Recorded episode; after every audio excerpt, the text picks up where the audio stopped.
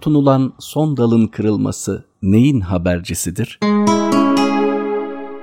Şöyle bir hikaye anlatılır. Okyanusta yol alan bir gemi batmıştır. Yolculardan sadece bir tanesi kurtulmuştur. Deniz onu bir adaya sürüklemiştir. Issız bir adada yalnız başına çaresiz bir şekilde kalmıştır. Günler geceleri kovalar. Her seferinde bir ümitle uzaklara doğru bakar. Kendisini kurtaracak birisi o adadan gelip geçer mi diye ümitle düşünür. Ama aylar geçer. Böyle bir gelişme olmayınca ümitleri suya düşer. Ardından o adada tek başına yaşamanın yollarını arar. Kendisine çok güçlükle dallardan, çalı çırpıdan, bulabildiği şeylerden basit bir ev yapar. Bu evi yapması da günler sürer. Gününü evinin içerisinde balık tutarak, balıkları pişirmeye çalışarak geçirir. Her seferinde gözü yine uzaklardadır. Bir türlü geçen bir gemi, onu gören kimse olmaz. Günlerden bir gün tekrar balık tutmaya giderken geri döndüğünde çok feci bir manzarayla karşılaşır. Evi sıcak havalardan dolayı tutuşmuştur, yanmaktadır. Haftalarca uğraştığı, bin bir türlü emek verdiği evi de artık girilemeyecek haldedir. Ve içinden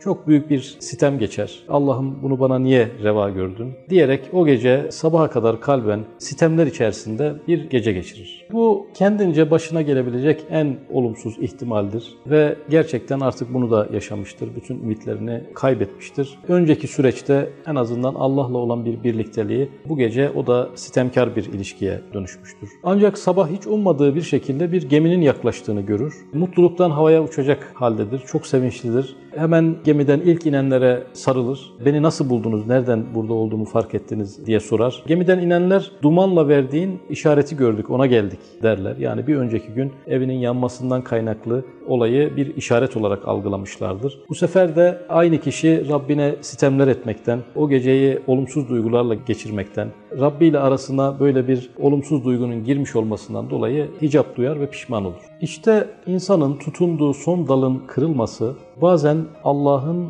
ona olacak yardımlarının önündeki son engelin de kalkması anlamına gelir. Bütün çıkış yolları kapanmış bir insanın hadiseler üzerindeki etkisi aslında çok çok büyüktür. Mesela fırtınada basit bir tekneyle yol alan bir insanın çaresizliği yüzü suyu hürmetine o fırtına diner. Bir böceğin susuzluğu yüzü suyu hürmetine bulutlar harekete geçer. Tabiattaki en basit canlının ihtiyaçları için bütün kainat seferber olur. Aslında hiçbir çaresi kalmamış bir insanla bir takım çareleri kalmış insanlar kıyaslandığında ilki daha avantajlıdır. Çünkü onun sadece Rabbi vardır. Rabbinden başka bir seçeneği kalmamıştır. Rabbinden başka seçeneği kalmayan bir insan aslında dünyanın en güçlü ordusundan daha güçlüdür. İşte İnsan için çaresizlik ve seçeneklerin kalmamış olması kainattaki en büyük dengeleri yerinden oynatabilecek en büyük güçtür. Yeter ki bunu değerlendirmeyi bilsin. Bunun Allah'la arasındaki engeli kaldıran son perde olduğunu idrak edebilsin.